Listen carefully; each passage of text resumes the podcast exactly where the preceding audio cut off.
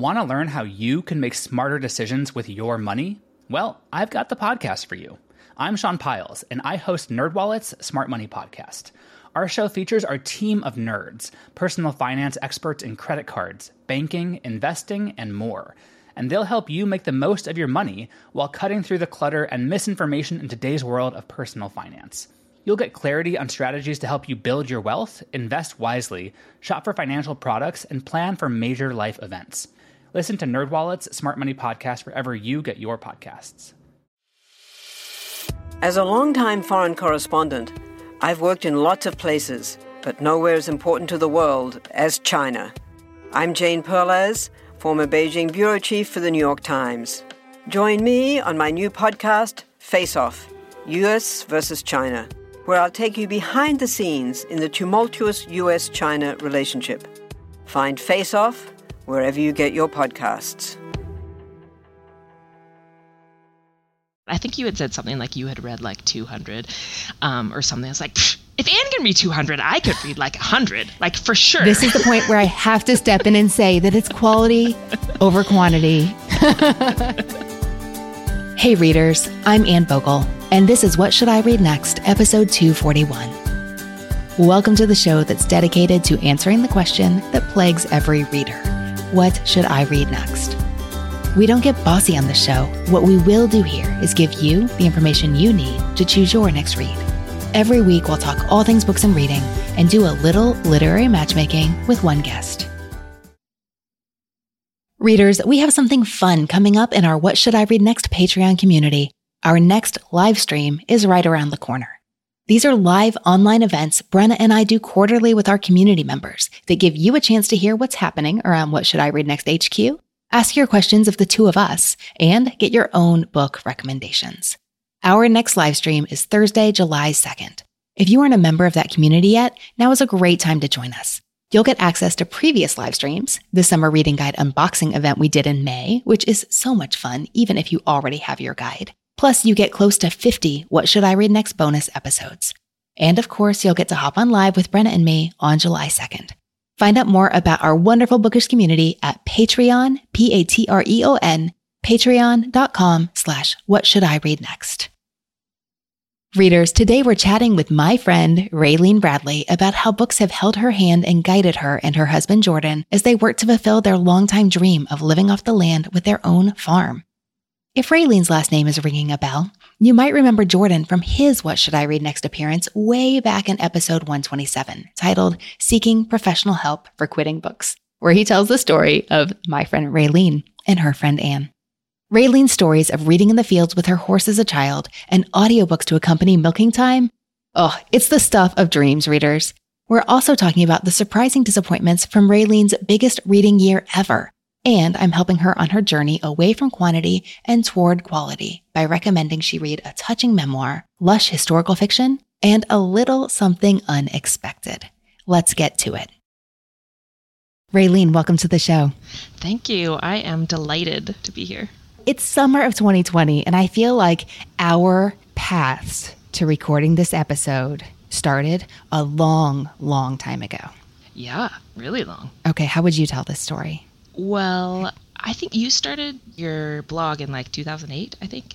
Oh, wow. I was going to go back to 2018, but okay, keep talking. I think we could go all the way back there. It was actually 2011. It wasn't quite, I mean, we're under the decade mark, not over it.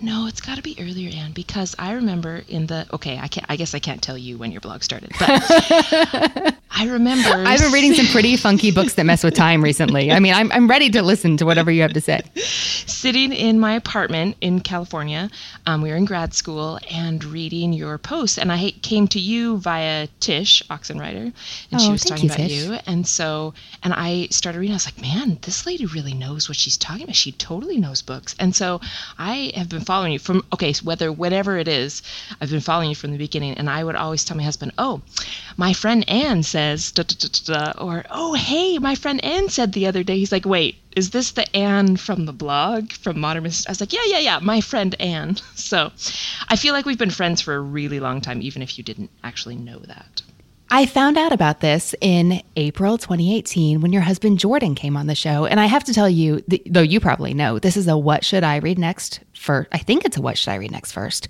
I've talked to a couple of spouses together who've come on because they're looking for titles they can read together. But I got to talk to Jordan, and that's episode 127, listeners. It's called Seeking Professional Help for Quitting Books. And he told me about my friend Anne. Mm-hmm. And so I was so excited. I told him to give my best to my friend Raelene. And then we got to meet not that long after that in Olympia, Washington at Browsers Bookshops. We just got like a happy What Should I Read Next family going here. Andrea Griffith, the owner of Browsers, was on What Should I Read Next. Tsh, who brought us together, was on What Should I Read Next right at the very beginning. So we got to meet in Olympia, and um, we've gotten to see each other in person since then as well, which has just been lovely. Every time is is better than last. What are we going to do next? Wow, the sky's the limit. You should come visit. I would love to come to the farm, which leads us to tell us a little bit about your place in the world. Um, you mentioned that the milk cow is impacting your reading life. I think you actually mentioned it in the same breath as the baby on yeah. your submission form. You have a baby and a milk cow, and they're both really changing the rhythms of your reading life. But when I talked to Jordan, I think I was talking to him about packing up and living in the camper. Like it's a big adventure, but really it was because you had no place to go. Yeah, we lived, we spent the whole summer in our Subaru, just sort of um, wandering through the parks of the West. So, because yeah, we had nowhere to go. We wanted to purchase the farm. Um, and we'd put in an offer but he wouldn't the seller wouldn't take the offer until we sold our house because it wouldn't do it t- contingent. Until we sold it in nevada. So we sold our house in nevada packed up all of our stuff into the warehouse there and um, then sort of just spent the summer wandering around until things finally came through. It was you know up and down as house purchases go. And then we finally were able to move in october of 2015 we've been here almost five years well, I love seeing your Instagram posts about life on the farm and the dew on the grass and the milk cow and the cheese making and the canning all the things and the produce and the markets and paint a picture for our listeners who can't look at those or who want to hear more. Uh, so we have a farm in Northeast Ohio. We have 47 acres. We have five kids. And so we um, have a huge garden and we grow most of our own food. We have a milk cow. She needs to be milked twice a day, once in the morning, once in the evening. We have chickens for laying eggs and we grow chicken for meat birds as well. And we have pigs turkeys last year. We uh, decided not to go turkeys this year because they're a little bit crazy. But yeah, so we have lots going on all of the time. So cheese making and canning and gardening and growing and raising kids and all the things. That sounds like a lot. and yet somehow on top of this you we're going to get to this in a few minutes I think, but you're also a big reader. Yeah, I've always been a reader. I grew up on a cattle ranch in northern British Columbia. My parents weren't big, weren't huge readers, but somehow I always was reading, and I got in trouble a lot for reading and not doing chores. Um, but I found a sort of a workaround. I would take my horse, and I had to go check cows or check fence, and I would take a book with me, and I would read while I was riding my horse read a paper book. Yeah, because you know, audiobook didn't exist back then. As you're looking down and you're reading the book, but the ground is also going by. I had a good horse, right? So I didn't have to like worry. But yeah, I would get dizzy sometimes. So, or sometimes I would stop and get off. Don't tell my mom. And I would sit in the meadow while the horse grazed, and I would read my book for a little bit until I thought, oh, it's probably about time I better go finish my job and get home. I was always reading. So I imagine this is normal life to you, but I grew up in a first ring suburb in Louisville, Kentucky, where I mean, I thought it was pretty idyllic to be reading walking down the sidewalk, which I didn't do very often. So, I mean, I'm just picturing basically modern Anne of Green Gables, like the soft golden light is slanting across the fields. I mean, yeah. Is that what it was like, or was it just your normal life? Well, it still felt like that. And now looking back, I'm like, oh, well, yeah, it's my normal life. But for sure, it, it seemed idyllic at the time. I, even as a kid, it was pretty great. It was pretty great. Wide open spaces, lots of room to run. I mean, our closest neighbor was like five miles away. So was a lot. And here, even now, our, our neighbor isn't very close. Like our closest, he's like half a mile away or so. And my kids like to spend a lot of time reading. They like to climb the tree out here and sit in the branch and read. I let them read more than my mom was willing, but still, I'm always like chores first, then reading. Mm-hmm. But they read a lot because we're big into reading. and we read all the time. So lately I've been reading or listening to an audiobook as I milk the cow, and that's been great because it's quiet, especially in the morning because it's early in the morning and nobody else is awake. It's just me and the gal. It's quiet, nobody's interrupting, nobody's touching me and pulling me and asking to be fed. That's pretty nice. Raelene, has reading been a constant in your life? Yeah, for sure. For sure. I wanted to be an English major when I went to school, but I thought well, I wanted to be a lawyer more, so I got a degree in political theory. And then I realized I didn't want to do that. And so I got a master's degree in English literature. that was after I was married and after I had kids, though. We sort of carved out time and made, made that happen. But yeah, reading's always been important. And I think even for like escape, for sure, and for enjoyment, but also for learning. Like, um, I read a lot of farm books. I grew up on a ranch but man it is so different being in charge of the farm and like in charge of all of the responsibilities and making all the decisions and the finances and all of this you know all of these animals that are like under my stewardship. I have so much ugh to learn. And so i read a ton in terms of like figuring out what to do next and how uh, to make these decisions and what's the best thing to do with this and how do we approach this problem or this issue. And so certainly for enjoyment and a lot for for learning too knowing so little about farm life. I mean, Raelene, all I know is from reading memoirs and novels and the occasional gardening book that touches on what is your daily reality. I think I lack the knowledge and the information to even dream of the things you might need to find out. What are some of the things that you didn't realize you'd have to learn through reading to live your life on the farm? Oh, that's a good question. Um, all the things. so again, like when you grow up, even when you're do this stuff when you were growing up. Like I grew up with a garden, right? And I knew about planting peas and carrots and those kinds of things. But also, that was in northern Canada. And then we moved here to northeast Ohio. And oh my gosh, things are so different. There are bugs that I have never seen or heard of that can ruin your whole plants. I can grow tomatoes here and melons and eggplant. Like that w- was not even a possibility in Canada. So I'm learning to grow all of these different things. I'm learning about soil. So I've read all kinds of books about gardening, no till gardening, about improving soil, about composting, about different plants, about companion planting, like which plants to put together so that they improve each other's productivity. Jordan is super into food, super he is the foodie of foodies. The best way for Jordan to like have good food is to make it all himself. Sometimes we sit down, he's like, mm, I don't know. This is only like 97.45% homemade. like maybe if I ground my own flour, it would be. I was like, oh my gosh, stop it already. But so he is super into like making his own food and figuring stuff out. So even way back early, he was wanting to make cheese and figure that out. So we've been dreaming for a milk cow for a long time. We got her, Sandy, our milk cow, last fall. She was pregnant, but not yet lactating because she doesn't lactate until she has her calf. And so I read so many books about how to keep a family cow because this was a huge deal.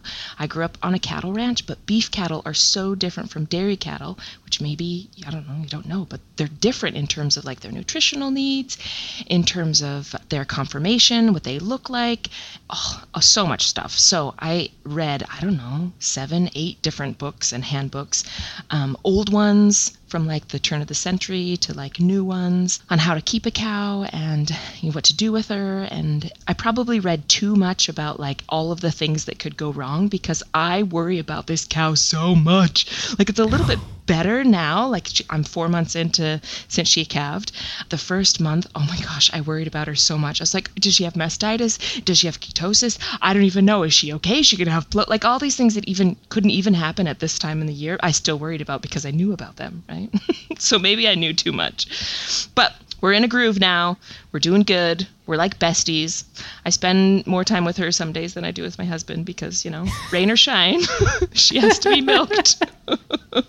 Raelene, it sounds like you're a reader who enjoys learning from the books you're reading, whether or not you're learning about how to do something, or you just encounter a time, a worldview, an experience in fiction that you hadn't had before. But I'm wondering if you approach the books you're reading explicitly to learn, like how to care for a milk cow differently from your more recreational reading recently, like in the last year, I've put my finger on like exactly what I really love in a good book.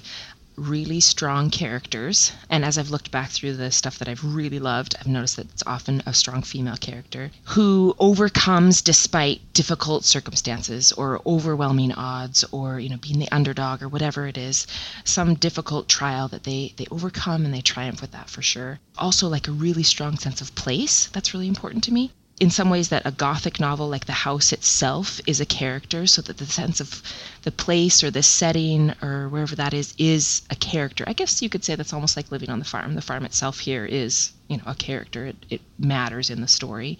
And then also that i come away having learned something. Like that is really important to me. That makes me feel satisfied with my reading experience that oh that's so cool. I didn't know that or I didn't think about that perspective in that way before, then I feel like I, I have this new idea or or that I've learned something from my book. So those like three key elements really help to like say, aha, this is a book for me. What prompted that realization?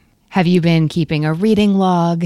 Did you read something that triggered an aha moment? Like, how did you put that together? Because many people are not yet able to be so articulate about what they know they love in a good book part of it is listening to your podcast because you ask everyone all the time like what you know what is it? Or you know you're really good at sussing out ah about these three books i see that this is. So that prompts you know me to think ah okay what is it that i love about books? What is it? Da, da, da. and jordan and i whenever we're on a date almost always it's always like okay what's your three favorites right now which is the one that you hate right now and why.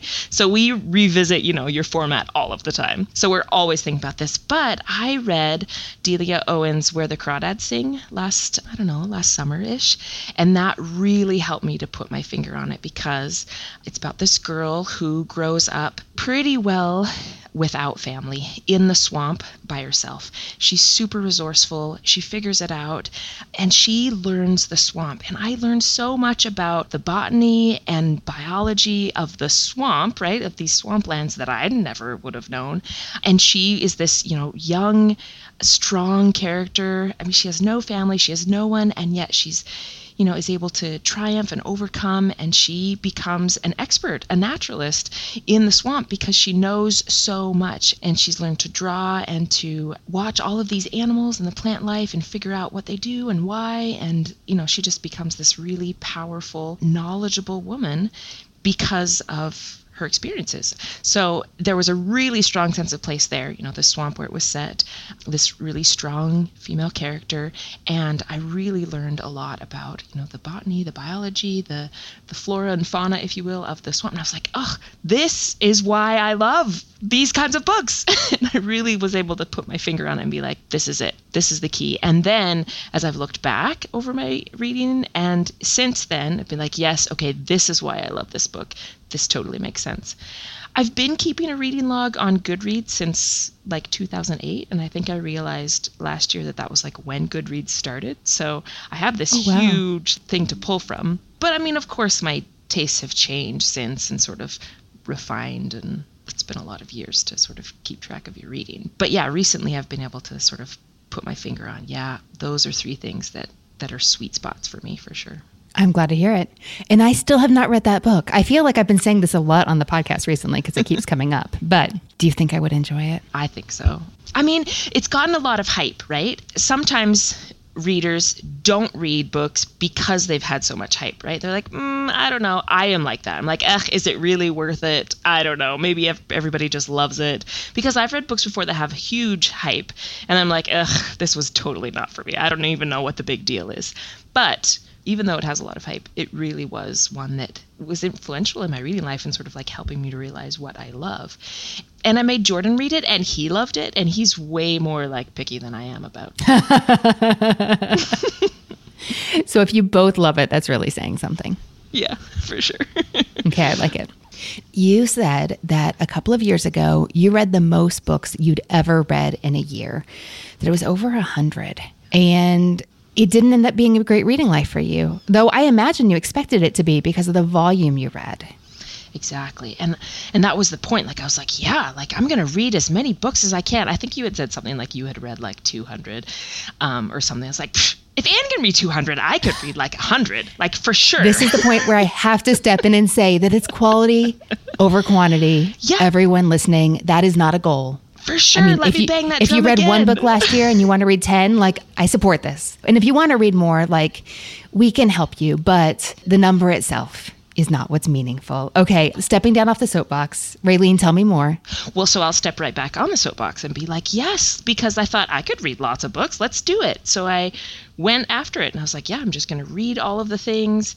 I would check out books from Overdrive, like what's available to listen to, you know, not necessarily being discerning about whether I was going to like it or not. It was available and I'd heard about it and sure, let's let's do it. And it was not great. So you know, don't read all of the books. Just read the best books, right? The the books that are meant for you. I think was a, was really what I learned because it wasn't about the number. And so since then, I've been more discerning about choosing books that I think I really am going to enjoy and it not just you know getting through a certain number or hitting 100 or whatever it is for the year because that wasn't helpful. I did that um, and didn't and didn't love it. But i've been much better about it. One thing that um, i'm better about is giving myself permission to spend a little bit of money and buy an audiobook or paper book that I'm pretty sure I'm going to enjoy because then I enjoy it more and I get way more out of it than just picking whatever's available um, through my library and whether I have heard about it or know about it or like am going to like it. So you're saying that if you have a pretty good feeling about a book, you'll go on and spend the cash to bring it into your life at that time instead of prioritizing books where they're like the big thing they have going for them is that they're available now. Right.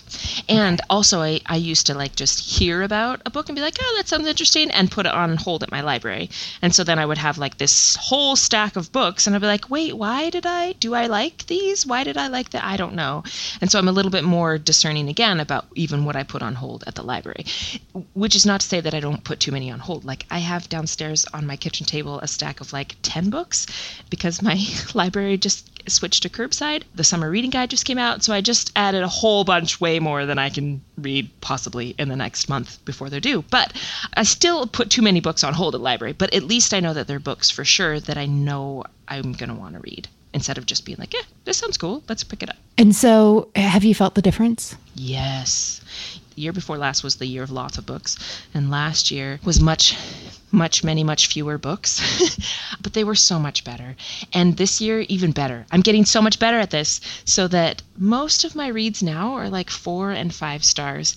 And I remember last year before the summer reading guide came out, I was like, Anne, help me pick, you know, more four and five star books. I'm so burnt out with these these like three star ones. And you were very kind and gently said, Raelene, they can't all be four and five stars. You know, we have to have the balance. You have to have the mix. And that's true. But I'm still trying my darndest to get more four and five star books. And most of them have been. They have been really good. So I'm getting better at like honing in on what really is going to be good and picking the ones that are really for me. And it's made a huge difference. Okay, so do you agree that they can't all be four and five star reads, or do you think I'm full of it? Yes and no, let's say. because I think the better that you get at figuring out what's for you, right, the more or the percentage of four and five star reads goes up. But you still need to read, I think, two and three stars to again like figure out is this book for me? Is this genre for me? Is this author for me? Is this a book that I did not enjoy reading but was still important? Because I've read three star books like that for me where I'm like, mm, this wasn't really for me, but I'm really glad I read this. And I still think about it a lot. Um, I've noticed recently that the books that I give the lower stars to, I tend to review more verbosely. Like I say more things about them. Maybe because I feel like I have to justify giving fewer stars, where I'm like, yeah, I love this. That's good. Whereas if I gave it fewer stars, I was like, okay, well, let's think about why was this not for me, or why did Mm-hmm. I not enjoy this experience, or why da da da da, those kinds of things. So Of course, I'd love to read all five star books, but if I'm reading all five star books, that means I am not taking any chances. I'm not Yes. trying new things. I'm not reading unknown authors. And you put that very well. Thank you. For sure and i mean think you just have to push you know your comfort zone because if you if they're all five stars it means you're too entrenched i think in what is good for you that you maybe you need it's time to try something different And tell me why it might not be great to be entrenched. oh because then it's you know then you just are reading all of the same things. And you don't get any new perspectives or new voices or new ideas. For me, anyway, I need to try new things and, and do something different, either a different genre or a different way things are written or a different kind of author. But also, like, I don't know, it's you can find five star reads for you that were unexpected. Those are the best, right? When you did not expect to to love this book and then you did and it came from like an unexpected source or you hadn't no idea what it was going to be about and then it was amazing so those are the best well i'm excited to talk about your books how did you pick these um, i decided to pick one all-time favorite one very recent favorite because you know i can't pick like three of my all-time favorites and one farming favorite right because i read tons of books about farming and stuff like that so i picked a farming favorite Okay, let's do this. Raelene, you know how this works. You're going to tell me three books you love, one book you don't, and what you've been reading lately, and we'll talk about what you may enjoy reading next. What's up first? Uh, so this is my all-time favorite, or an let's say an all-time favorite because you know I can't just pick one. Um, it's West with a Night by Beryl Markham, and it's a memoir written by Beryl herself, obviously. She grew up on a farm. um, it was a huge farm in the heart of British East Africa. So this is like in the early 1900s. She learns from the native Murundi, the, the native population there, to steal silently through the forest, right? She hunts with only a spear. She would run off with them and they would teach her all these things. Her father trained racehorses and she wanted to learn how to train racehorses. And so she did. And she was amazing. Several years later, as she's, you know, a young woman, she encounters this stranger on the road and he talks to her about what it's like to fly. And she gets a desire to do that. And so she gets her pilot's license and she flies. And she is a mail deliveryman. She's an African bush pilot. She's an elephant safari scout. She flies all over East Africa.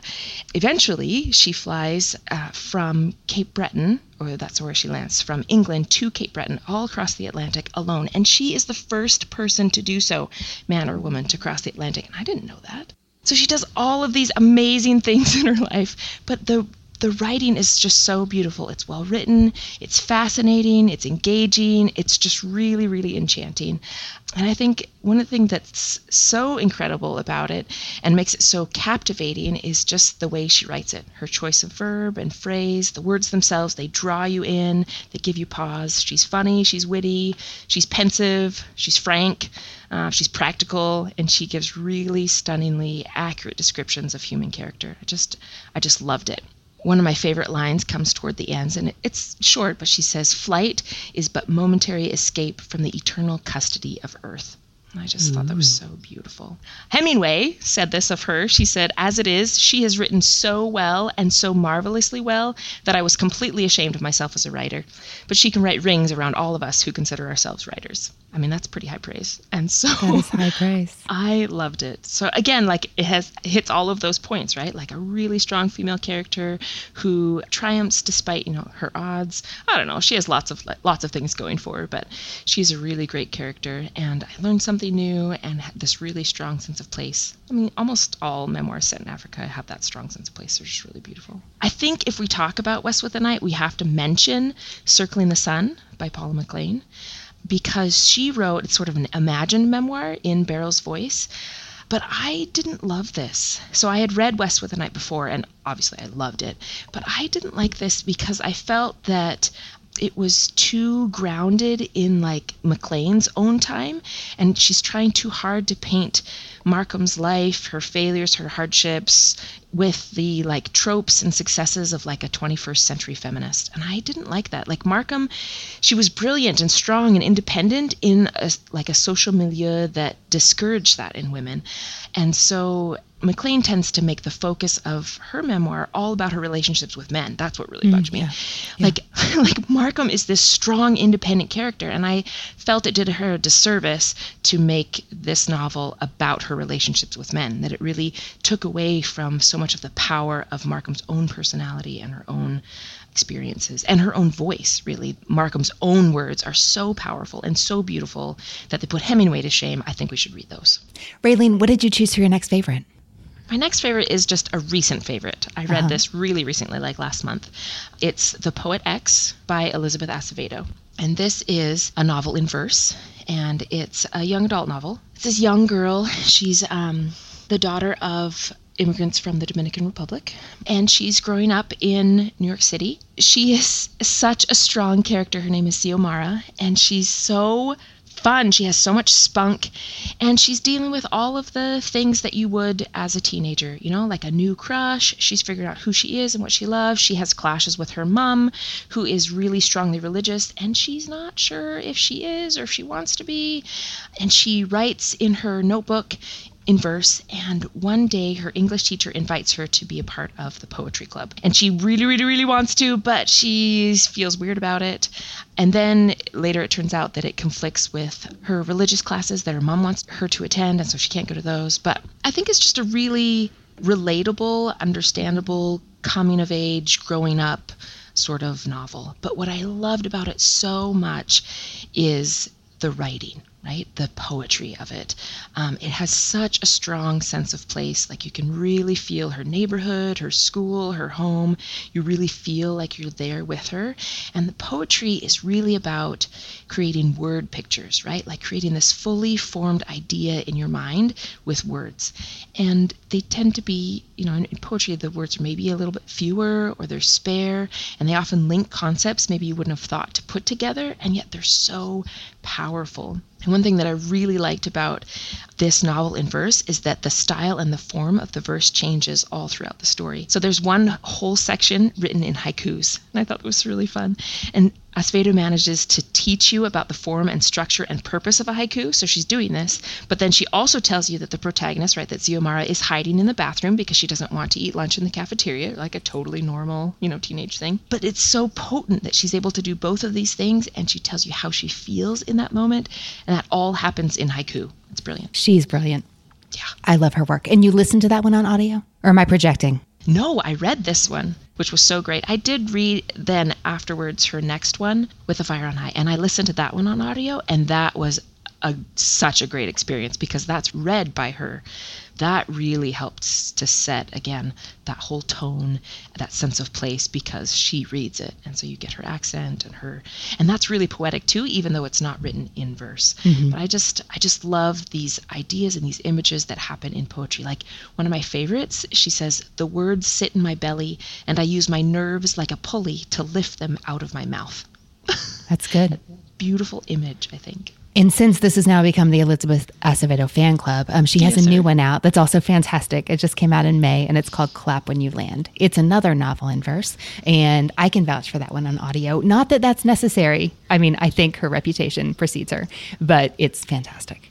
I think one thing that I like about reading not reading novels in verse in print mm-hmm. is that you can see the verse and you can see the line breaks and you can see like where the haikus are. And this one in particular, the title of each poem is also part of the poem and it's maybe easier to see that. So I liked that about reading it, you know, in print. You know, now that you mention it, I'm scanning back through my experience with novels in verse and realizing that far more than I usually do in my reading life, even though I'm a rereader. I've done a lot of these novels in verse in both formats. So when I'm listening to the words, I can picture it, but when I'm reading the words, I can hear the author's voice in my head because I've done both. I don't know that we're going to get a lot of readers on board with reading novels in verse if we're going to tell them, like, you have to do it twice to get the full experience for every single book. But I'm just going to say, maybe try it sometime, readers, and see see how it serves you. And often these novels in verse, at least the ones that I've read, are pretty short. You know, they go by pretty quickly. So I think it's worth it. I feel like I get a lot of experience for the mm-hmm. time I put in. For sure. Okay, so that means it's the farming favorite that remains. Oh, yes, the farming favorite. So this is The Dirty Life on Farming, Food, and Love by Christine Kimball pretty typical city folk to farmer kind of kind of story. She was a journalist and she was assigned to go out to this farm in Pennsylvania, interview the farmer. He was doing things differently. They had this huge CSA community supported agriculture movement going along and just new ways of farming and involving the community. And so she was sent out there to get the scoop. And uh, so, long story short, she falls in love with a farmer.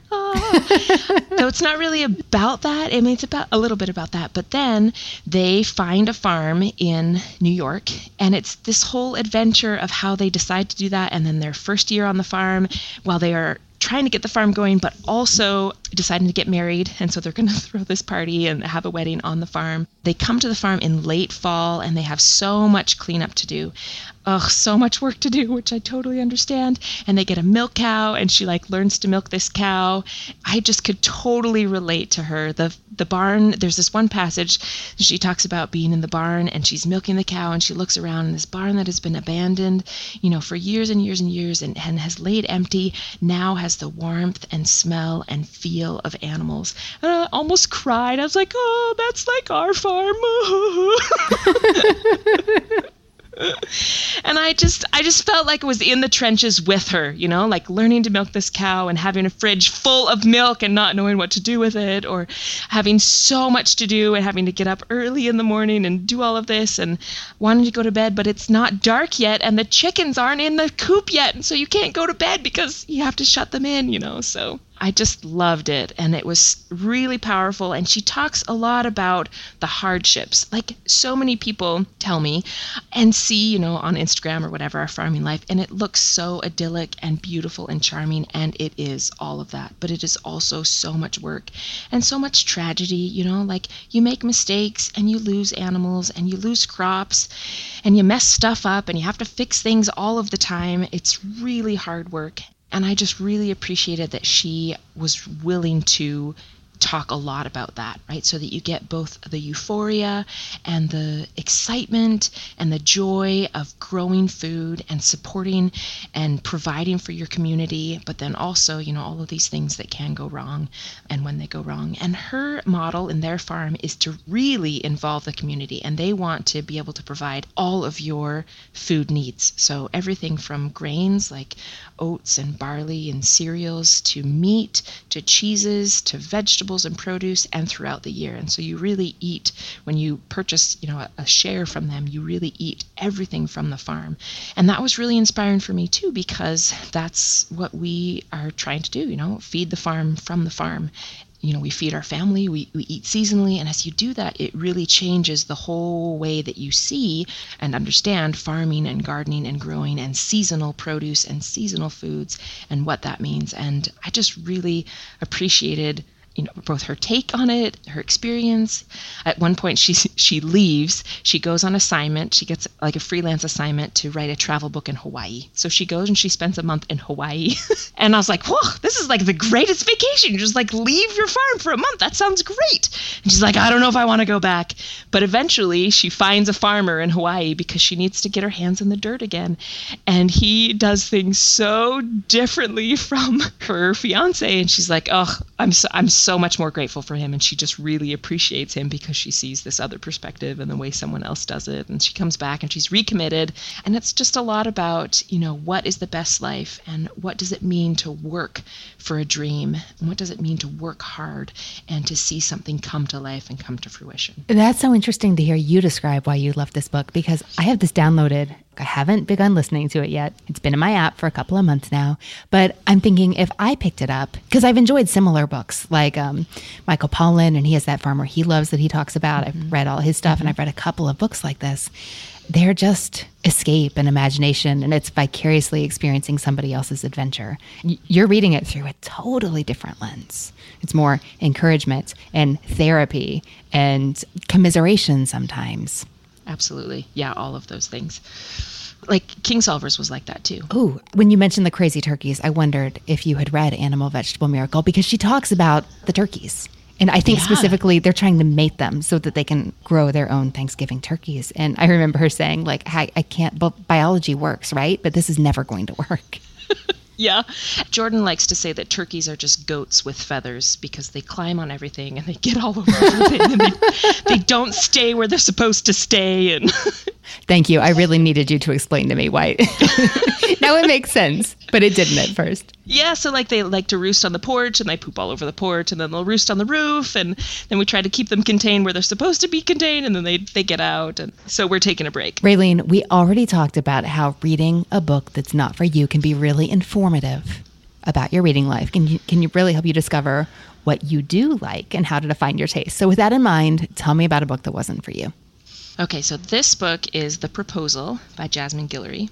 And I picked it up last winter. So in February, Jordan and I were about to go to Italy. We were going to spend two weeks in Italy. And I wanted something that was light and fun and romantic, right? It seemed like the perfect vacation read. So I picked it up. I paid money for it because I was going to take it with me to Italy. I took more books than I did clothes because you know you can change outfits a lot, but you can't reread books. So I took way more books than I probably should have. But I did read them all, and uh, so this was one of them, and I was really looking forward to it. And there had been a lot of you know hype about it. I'd seen it in lots of different places, and so I was I was excited for it. And it had a cute premise, right? This girl's in a not great relationship, and her boyfriend proposes to her at Dodger Stadium on the jumbotron, and she's like, uh no. um, and then there's a bit of a fallout. So this guy swoops in with his sister and rescues her. So that's cute. And I've, you know, read romance novels before and enjoyed it. I just it was going to be light and fluffy. But what I hated about this book is that he had no flaws. He was perfect. Like the biggest fault he had was that he cared too much for his mom and his sister. Like his dad was not in the picture, he had passed away, and he cared too much, and so he was really duty bound to take care of them. And I, I was just so annoyed. Usually, you know, I read like these historical romances about the countess and the duke and whatever, and he's terrible and vile and so stubborn, or they have like these big obstacles to overcome, like pride and prejudice, for example. you know, like these things that they have to work through and work out and come together on and and it works because, you know, there's this clash back and forth and then, you know, they figure it out and they figure out that they love each other anyway despite this or they're able to work it out. But I just felt like this guy had no flaws. It was just too easy. And she was doing plenty of like growing up and, you know, figuring stuff out too, but I was just annoyed that he had no flaws. He was just he was perfect. He was the perfect gentleman, he was the perfect lover, he was the perfect brother you know? And, maybe, maybe like for a lot of people they're gonna be like yes sign me up for that. For sure i want that. But oh yeah. just 100 people felt, just added that to their reading list. Yeah exactly. But for me it just felt a little bit too good to be true. I don't do too well with like light and fluffy because i tend to get to the end and i'm like hmm that was not satisfying Well, you already said that you know you love the novels when characters are triumphing despite overwhelming odds. Right. So that's completely consistent. Not that we can't like things that don't always like perfectly align, but that is jumping out at me. No perfect men in the novels we recommend today. yeah. What have you been reading lately? Lots. I just finished this memoir called Rough Magic by Lara Prior Palmer, and I really wanted to love this. Jordan got this for me for Mother's Day.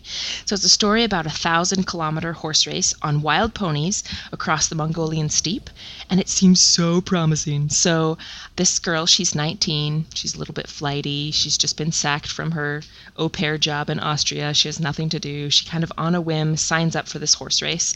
Um, it's called the longest and toughest horse race in the world. Apparently, this is true. This is not a novel. This is a memoir, so it's true. And it's kind of like the old like Pony Express kind of thing. So they'd go from station to station, and at every station they change ponies. Um, and it's a thousand kilometers all across Mongolia. They end up making like a roughly a circle around around the country, and um, it's hard. And she, you know, encounters like storms and floods and cold and wind and uh, heat because it's in the summertime. It happens in August, and um, I just really wanted to love this. It seemed to have all of those elements, right? Like a really strong character. She's a bit of an underdog. This strong sense of place, right? The Mongolian steppe that should have been that, and that I would learn something new. And I was so so excited for it, but it it kind of fell flat because the writing was really flighty it's it's all it's more like a daydream sort of stream of consciousness. In the beginning, I was I was even sort of annoyed with with her because she does like silly things. She doesn't really prepare. She doesn't know how how to use her GPS locator, and she's like, meh. She kind of gives up on doing it. She, I'm just gonna follow somebody. but what I really wanted from the memoir and from most memoirs is I really want it to be meaningful, right? To there have been this experience and then have some distance and have some reflection and have some wisdom come out of this. And in fact, right at the end, she says she was at a dinner party. A woman asked her if it changed her, and she's like, Whoa. No, I can't say that it did. You know, seven days spent edging my way through land and air. No, not really. And I was like, what? You just had this amazing experience. It should have changed you, right? And I wanted it to to be about that So it's still, I still am thinking about the book that I wanted it to be, even though it wasn't that. okay. What are you looking for in your reading life right now? Well, I really love beautifully written works. So I would love to read more verse novels, or at least something that has really beautiful lyrical, poetic language. I really love. So that for sure. And, you know, I always want it to be engaging and worth my time. I've realized that recently with you know the pandemic and the lockdown and things like that a lot of people are turning to lighter reads that are just fun go-to's. That's not my go-to. My go-to is like mysteries and thrillers. And i was thinking about that the other day and i was like oh well when i was young i read tons of nancy drew and then i read everything by mary higgins clark and then i read all of the john grisham right? Like that was my go-to when i was young. And i was like oh maybe that has to do with that right? That when we seek comfort we go back to what we read most of when we were kids. I thought that was interesting. There could definitely be something there. And I'm definitely keeping in mind that you like to learn things no matter what you're reading. That's very true. Okay. Are you ready to do this? Yeah, let's do it. Okay. So, Raelene, you loved West with the Night by Beryl Markham, The Poet X by Elizabeth Acevedo, and The Dirty Life by Kristin Kimball. Not for you was The Proposal by Jasmine Guillory because no perfect men for you in a romance novel. Your characters need to overcome something for it to really feel satisfying. Can we start with a memoir? Yeah, I'm for that. Okay. The first one I have in mind is The Light of the World by Elizabeth Alexander. She is a poet. She teaches poetry at Yale, or at least she did at the time this was published. And it's so obvious in the story's richness and language. The prose just, I mean, I called it prose, but it reads so beautifully, which I think makes it a great choice for you. This memoir also has that distance, that reflection, that wisdom that we know you enjoy. She's an American. She was born in Harlem. Her husband was born in Eritrea in East Africa, and he came to New Haven where they met as a refugee from war. They both are artists. If you see the cover of the book, it's completely gorgeous. It's this really saturated painting, and that's his painting. She describes their home and their life together, and it sounds like this amazing, vibrant, multicultural extravaganza that you just really you want to invite yourself to the party. There's food, there's friends, there's music, there's art. But the story she's telling is how he died just four days after his 50th birthday. It sounds so sad, but it's such a joyful book. She's looking back at their life together, their love story, and the impact of losing him and losing him so young on her life. I could barely put this down, and I think it sounds right up your alley. I think at the very beginning of the book, she says something like, It seems like the story I'm about to tell you is a catastrophe, but in fact, it goes way back and it's not a tragedy, but it's a love story. How does that sound? Sounds a lot like From Scratch. I love it. All right, next, I'm thinking of Euphoria by Lily King. Are you familiar with this book? Nope. It won a lot of awards, and her new one, Writers and Lovers, just came out in March. And of course, mm. when a mm. new book comes out, people also talk about the author's backlist. So if you're thinking, gotcha. readers, I've heard this title recently, I think that's why, even though it came out, oh, seven, eight years ago now. This novel is set, it might be the 30s, it's definitely between the wars in Papua New Guinea. It's based on the life of Margaret Mead. And the story of how Lily King came to this subject matter is absolutely fascinating. So, this is her third or fourth novel. It was very different at the time from her other novels. Well, not just at the time, it's very different from Writers and Lovers, too, which is strictly contemporary about a writer and largely about the writing life. But what happened is that she was with a friend in a little bookstore that her friend wanted to take her to because she loved it. The inventory at the bookstore was not that great, but Lily King wanted to buy something. So she was browsing and she found this biography of Margaret Mead and she bought it as a token to buy something to give money to the bookstore and to show her friend, look, I'm trying. Mm-hmm. And she didn't think she'd ever read it, but she did end up reading it and she was just captivated by what she found on the pages about the life of Margaret Mead, who's an anthropologist. I don't know what life was like in New Guinea in the 30s, but Margaret Mead was a trailblazer, a woman in the field in the 30s. But Lily King said that you know, biographies start at childhood and that Margaret Mead was interesting from the get go, even before she found the subject she wanted to study, that she was just a rebel and an iconoclast. And she thought there were things wrong with society and she was motivated to go fix it. She took all those things with her into anthropology and she had an agenda to her work that Lily King just wasn't expecting to encounter and she found it really interesting. So she's reading this biography and she gets to the part where she's in her 30s and she's with her second husband in the middle of New Guinea and things are not going well. Their marriage is rough, their work is not going well either. And then they meet this other anthropologist in the field and instantly Margaret Mead feels this connection and there's chemistry, but you're in the middle of Papua New Guinea doing work, and this is not good. Lily King just became fascinated, like 12 pages in the biography, and she thought, oh my gosh. I didn't see this coming, but this would make an amazing novel. So that's the setup. So, what she does is she fictionalizes it. And she puts three anthropologists in the field in Papua New Guinea between the wars, the married researchers are doing controversial work. They're studying South Pacific tribes. When this other anthropologist stumbles into the middle of their camp, soon they're producing their best work ever, but emotionally, there are fireworks and not the good kind. And something else that's really interesting about this book, beyond just the history and the emotional connection or lack thereof that these characters feel, is the way that King details the tribes. There's like journal entries from Nell Stone, the Margaret Mead character in the book. It has that strong sense of place that you also enjoy. I think you may really enjoy this on several levels. How does it sound? Yeah, that sounds really good. That's Euphoria by Lily King. And then I want to maybe like go out on a limb on our third pick. Are you up for that? Let's do it. Okay, so we talked about books that take you by surprise. You know, the ones that you really enjoy that you didn't know you wanted. So it's a new release. It came out this winter. It's from Sarah Gailey. It's called Upright Women Wanted. Do you know anything about it? No, nothing. Here's the premise I can do this in four words Okay. outlaw, librarian, lesbian, spies. Interesting. What are your first thoughts? Uh, outlaw for sure. Librarian, yes, I'm here for that. Yeah, let's do all of it. So, this is such an interesting genre mashup. It's the kind of book I picked up on the recommendation of a friend. It was not on my radar. It's short, it's a novella, it goes really quickly. You know, it's a little bit fantasy, it's a little bit dystopia, it's like a neo Western vibe.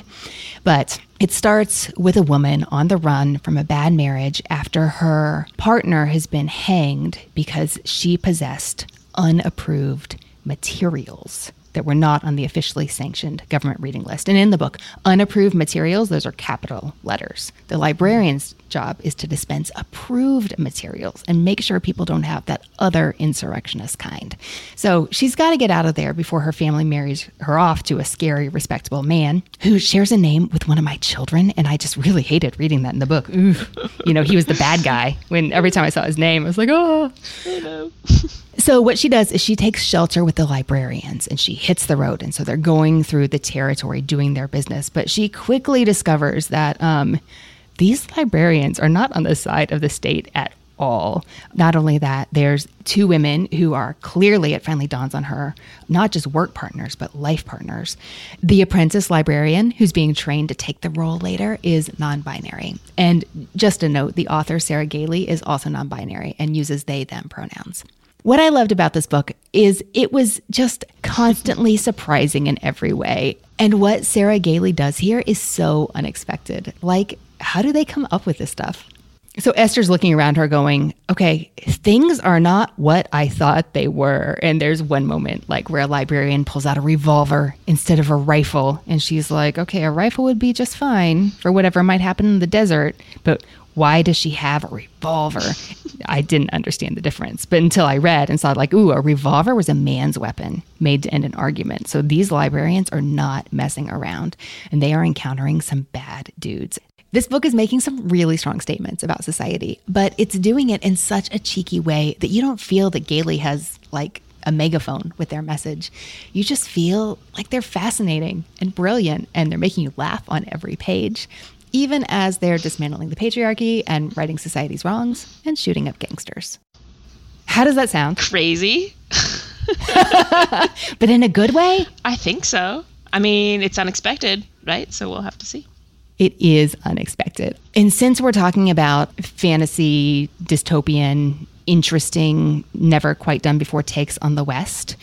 I think it might be fun to match that up. I'm sneaking in a bonus pick, I'm sorry, which also does an interesting historical spin on the American West. And that is, I've just started seeing this everywhere. I think I heard Gwyneth has a book club now and oh, she boy. picked it. So that has to be why. But it's by C. Pam Zhang. It's called How Much of These Hills is Gold. It just came out in April. Is this a book you've seen around? No, I haven't. It's set in the American West on the frontier. It's a Western mining town during the very beginning of the gold rush there's these two kids. Their names are Lucy and Sam, and they're burying their father who's just died. That's not a spoiler. That's the very first thing that's happening in the story. Actually, what they're doing is they're on a quest to find two silver dollars because their father has taught them that the only proper way to bury someone is with two silver dollars, one on each of their closed eyes. And so it is clear that they are young, they're desperate, they are in a dangerous time, in a dangerous place, and now they have no protection because their last parent has died. You know their mother is gone, but you, you she's presumed dead, but you don't really understand exactly what's happening. But there's a couple places in this story where with just a sentence, the author shifts your understanding of who a character is or what a character really did or why these this family is actually in this situation right now. She doesn't tell the story in a linear fashion. She begins with the death of the father and then she takes you back to what happened when these two kids had a mother and father and what happened then and how they got from here to there. And it's touching and surprising and really, really sad. And what I don't think I've told you yet is that these orphans are the children of Chinese immigrants. And in the backstory, you see how they happen to come to California and how they happened to end up in this mining town and how the odds were always stacked against them, what it was like to come, what it was like to labor in the mine, and also some little things like the family desperately needs money, so they want to put their kids, they want they want to make it look like their kids are older and put them in the mine. A girl gets an eighth of the pay that a boy would. Just little details like that that make you go, "Oh, this poor family." For you, the prose is absolutely beautiful, and I think you'll really enjoy that aspect of it. But the way she can shift your understanding by just revealing like one tiny piece of information is something that I think any lover of literature and learning like you've demonstrated will really enjoy. Also, the setting is just beautifully drawn, really vivid and atmospheric. I think you'll appreciate that aspect as well. That sounds really good. That was How Much of These Hills is Gold by C. Pam Zhang. Okay, Raelene, so today we talked about The Light of the World by Elizabeth Alexander, Euphoria by Lily King, and then a twofer, Upright Women Wanted by Sarah Gailey, and How Much of These Hills is Gold by C. Pam Zhang. Of those books, what do you think you'll read next? This is hard. I think I'll try The Light of the World first, and then probably How Much of These Hills is Gold but it might depend on what the library has available. I relate to that. Raelene, this has been a joy. Thanks so much for talking books with me today. Oh, thank you, Anne. It's been so great.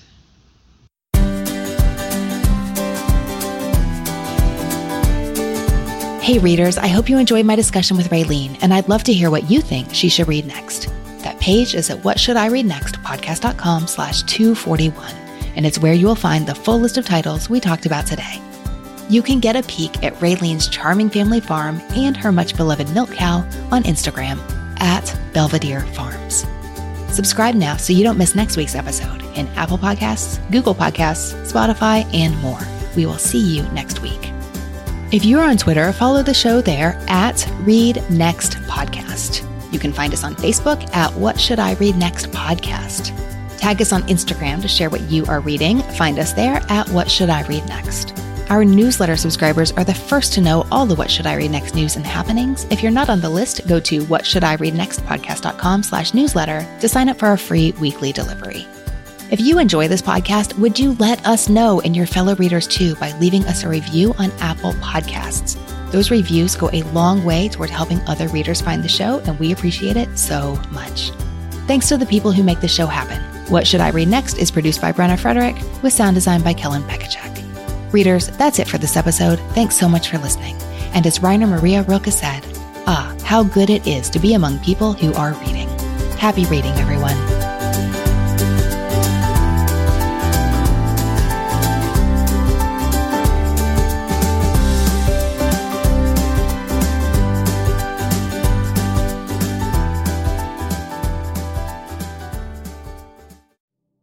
Do you find it hard to sleep at night? Then the Sleep Cove podcast can help you. Hi, I'm Christopher Fitton, the voice and clinical hypnotherapist behind Sleep Cove. Sleep Cove features sleep hypnosis, meditations, and bedtime stories, all designed to help those of you who struggle at night to achieve a restful and peaceful night's sleep. Search for Sleep Cove on Apple Podcasts or Spotify and see why Sleep Cove helps millions of people sleep deeply all night long. Let Mysteries at Midnight be your destination for detective whodunits and captivating mystery stories. You'll hear classic stories like Sherlock Holmes, Agatha Christie's Poirot, and short tales from H.G. Wells, Charles Dickens, Edgar Allan Poe, and others. I'm Christopher, and I read these classic stories in the soothing style of a bedtime story, so you can listen to them in bed when you drift off to sleep. Search for Mysteries at Midnight on Apple Podcasts, Spotify, or your favorite podcast app, and follow and subscribe so you don't miss out on new episodes.